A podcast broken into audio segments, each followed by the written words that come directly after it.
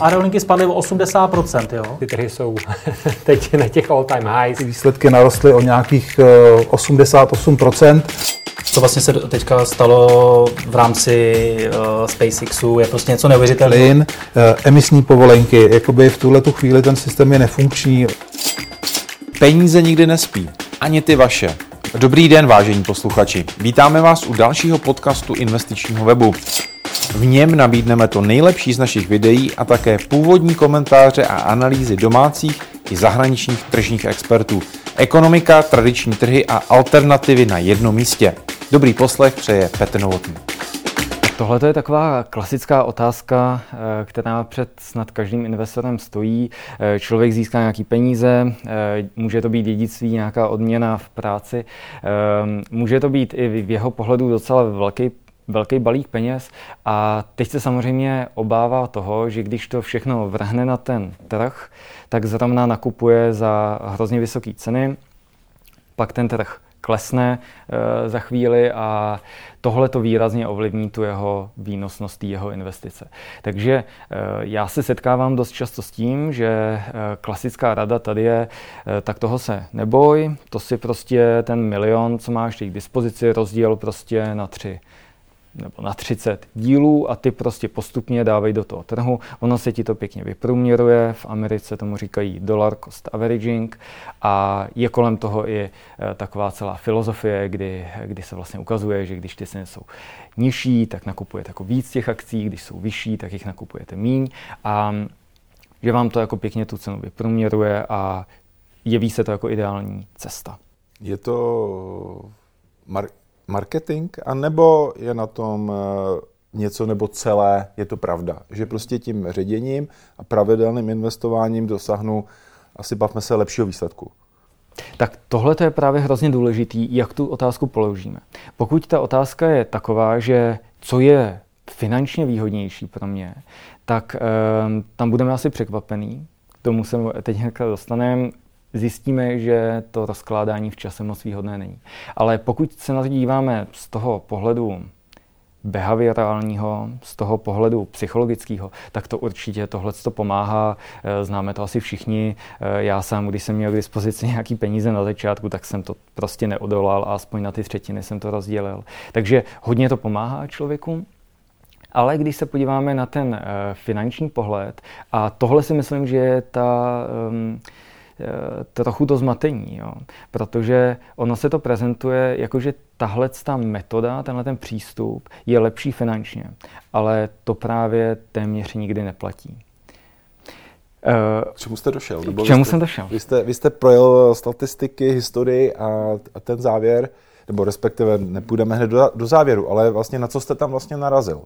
Kde jsou ty ale eh, toho eh, pravidelného investování? Mm-hmm. To, co jsem, to, co jsem udělal, že jsem si eh, vzal nejdelší časovou řadu, která existuje, to je nějaký agregovaný americký akciový trh, ten jde až do roku 1870 a je to inflačně očištěný, dividendy jsou eh, už započítaný, takže to je taková ideální datová řada, na který si člověk může zkoušet eh, chování trhu. A ten, ta moje představa byla opravdu jako blízká té klasické situaci třeba i českých investorů. E, mám milion korun na začátku a e, chci investovat na 20 let. To je, to je situace toho investora a teď jedna možnost je nainvestovat to hnedka, do těch akciových trhů a druhá možnost je rozložit to do, po 25 tisících každý měsíc, eh, takže z toho je něco přes tři roky a tu cenu průměrovat během tří let. No a investuju na 20 let. Eh, když se podíváte v historii, že začínáte s touhle investicí v různých dnech, tak vám vlastně vyjde, že v naprosté většině případů eh, je ten rozklad v čase jako výrazně nevýhodný oproti tomu jednorázovému nákupu. Ehm, když to převedeme do nějakého efektivního poplatku, tak ehm, je to na úrovni půl procenta až 1% ročně. Jako výkonnosti. Výkonnosti. Takže jenom ještě to jako zopakuju, ono je to, nezdá se to tolik, ale už jak jsme si říkali i možná posledně tady, že vlastně to 1% je hodně.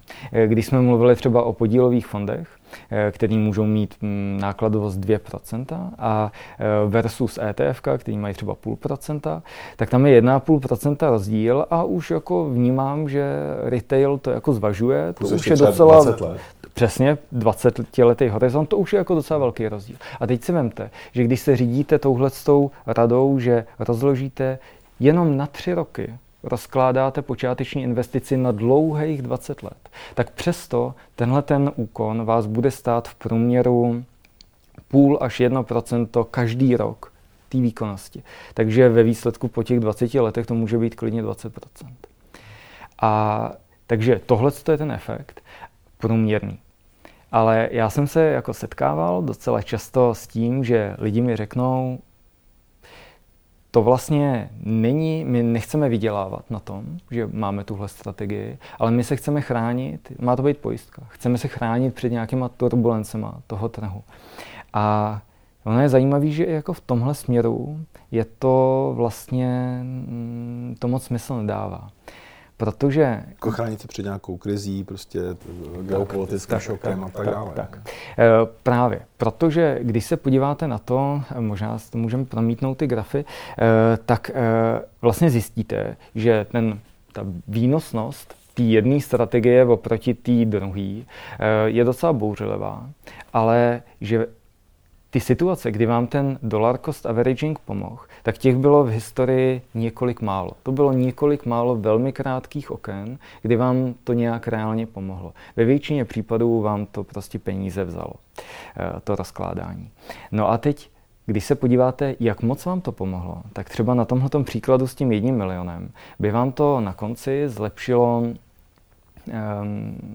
tu výnosnost třeba o půl procenta těchto těch konkrétních singulárních momentech. No ale uh, pak je tam spousta momentů, kdy, kdy to nepomůže a kdy vás to na, naopak stojí strašný peníze. Třeba i 4% ročně po dobu 20 let. To opravdu může až jako zdegradovat to portfolio jako celý. Takže uh, teď je jako otázka, jestli takhle se má chovat pojistka. Že? Je to o tom, eh, když teda se řekne pravidelně, tak jako je to kvartálně, jako vy jste říkal, 25 tisíc, ale nebo prostě investuju bez ohledu, co se děje v pondělí. Uh, ta, jako ta frekvence, jestli jako hraje, nehraje roli, anebo je to, nebo je to jedno, anebo vlastně co je pravidelné investování, to je otázka. Jako. To, je, to je velmi dobrá otázka, protože vlastně tohle um, nás vede k tomu, že dollar cost averaging, anebo rozkládání té investice v čase je v podstatě jiná forma časování trhu. Protože vy na začátku musíte udělat um, to rozhodnutí, na jak dlouho já to chci rozkládat. Chci to rozkládat ten milion na jeden rok, během jednoho roku, na tři, na deset, nebo na celých 20 let. A vy jako neznáte tu odpověď, protože čím delší bude ten rozklad, tím, a ono to vychází jako z logiky věci, vás to bude stát víc. Protože... No budu držet ty peníze mimo, že? Protože mimo držíte mimo. Keši, že Přesně jo? tak. S nějakým malým úrokem. Přesně tak. V zásadě. Přesně tak. E, v tom mým modelu to bylo konkrétně tak, že vy jste schopný držet ty peníze inflačně ochráněný, což jako ani není skoro no, možný. Že jo? Přesně poslední tak. leta to bohužel. Takže jako já i v tom modelu jsem jako nahrával tomu dollar cost averagingu, ale i, i jako přesto vám vyjde, že čím vlastně delší období chcete rozkládat, tím delší dobu máte ty peníze mimo trh a mm, platíte prostě. Platíte ten rozdíl, který nakonec vás jako sežere. Ale zase druhá věc je, že když to máte rozložení do dlouhého období, tak máte velkou šanci, že tu krizi vůbec jako strefíte. Ale když to rozložíte jenom na jeden rok, tak je to vlastně je to jenom jako jiná forma časování trhu. Vy si říkáte prostě, tak jako teď se bojím, že něco bude, ale tak to rozložím na jeden rok a ono to přijde za rok a půl. Eh, a bylo to úplně k ničemu, to, co jste dělal. Vlastně jste jenom nakupoval za větší cenu průměrně a pak to stejně spadne. Takže e, vy vlastně na to, aby to fungovalo, aby vás to nějak ochránilo, tak vy musíte naopak jako vědět, kdy ta krize přijde. A když už to víte, tak nakoupím v tom minimu a nerozkládám to. Takže jako ta pojistka je vlastně, je to nějaká forma pojistky, protože ty, to kolísání se tím zmenší, ale vlastně je dost drahá, ta pojistka, a zároveň v dost případech nás jako vůbec neochrání. Že jo? Já s tím nechci polemizovat, je to uh, postavené na vašem výzkumu a takhle to prostě je. Ale musíme dát a musíme udělat i ten závěr.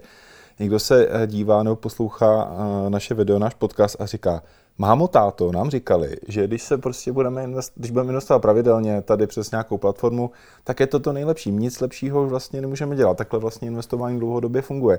A teď tady slyším tohle. Tak jako konec? Tak přesně, tohle jako je hrozně důležitý. Uh, uvědomit si dvě věci. Ta první věc je to, že vlastně teď popisujeme situaci, kdy já mám peníze k dispozici, najednou peníze k dispozici a mám si je zatím nechávat na spořáku a postupně je dávat na trh, anebo to tam dát najednou. Tak tady čistě finančně je uh, v 90% případů lepší to tam dát hned. Váš závěr, přesně. To je, to je přesně můj závěr. Ale jiná věc je, naučit se pravidelně investovat přebytky svých příjmů. Když mi něco zbere každý měsíc. Tak to je, to je samozřejmě naprosto jako relevantní strategie, protože vy ty peníze k dispozici nemáte v tu chvíli. Až, až vám prostě přijde plat, tak část, část dáte do těch investic a to je vlastně naprosto optimální strategie. Do toho ETF. Do toho ETF, třeba, třeba. Ale Další věc, která je hrozně podstatná, je vlastně psychologie toho investora. Zmiňovali jsme to na začátku, já bych to ještě jako na konci rád eh, podtrhnul, protože tohle je nakonec, nakonec je mnohem důležitější, jestli po těch 20 letech eh, já jestli jsem vůbec investoval celou tu dobu. A nevy, nevykašlal jsem se na to kvůli tomu, že jsem se prostě bál tam ty peníze dát. A, a nebo jestli prostě mám na konci eh, o 10 nebo 20% mý, tak to je vlastně asi jako malá daň za to, že jsem vůbec celou dobu investoval. Takže ten psychologický efekt je hrozně důležitý a ten investor by měl dělat to, co je mu příjemný. Když má někdo prostě odvahu na to, odvahu ve smyslu emocionálním, tam ty peníze nahrát hned, tak to bude finančně dávat eh, ve velké většině případů velký smysl, ale pokud je vám to nekomfortní a vlastně by vás to jako blokovalo v tom vůbec tím investováním začít, tak eh, bych to rozložil na v podstatě libovolný období, jak je vám příjemný a eh, využíval bych prostě toho, že ty trhy dlouhodobě rostou a ono vám to něco přinese. Musíme možná udělat ještě takovou jakoby alátu závěrečnou poznámku, souhlas, ale možná ještě vlastně posluchačům, divákům říct, že to není, aby všechny peníze ten milion dali do nějaké kryptoměny. Asi takhle, jo? do nějakého hodně rizikoaktiva. Bavíme se tady o možná indexu na v americký akciový trh, dejme tomu, anebo možná i o, o, mé, o méně rizikových instrumentech, aby to nebylo tak jako, dej to tam všechno a dej to všechno na jednoho koně. Mm-hmm. To zase ne. Přesně tak. E- to, co jsme tady popisovali, je vlastně strategie, jakým způsobem eh, nejlíp vstupovat eh, do nějaké investice, kterou už mám dobře rozmyšlenou. A ta investice samozřejmě musí dávat nějaký smysl v tom našem portfoliu. Takže přesně jak zmiňujete, ta diverzifikace a dlouhý časový horizont, to je ve skutečnosti ten správný nástroj, jak minimalizovat ty moje chyby eh, z toho nákupu v nevhodnou dobu. Takže pokud bych se bál toho, že nakoupím za špatnou cenu, tak e, správný přístup, jak eliminovat tohle riziko, je mít to portfolio diversifikovaný a zároveň e, investovat na dlouhou dobu. E, zatímco ten dollar cost averaging je ve skutečnosti, za to bych pravděpodobně jenom zaplatil. Na finančních trzích je každý moment příležitostí.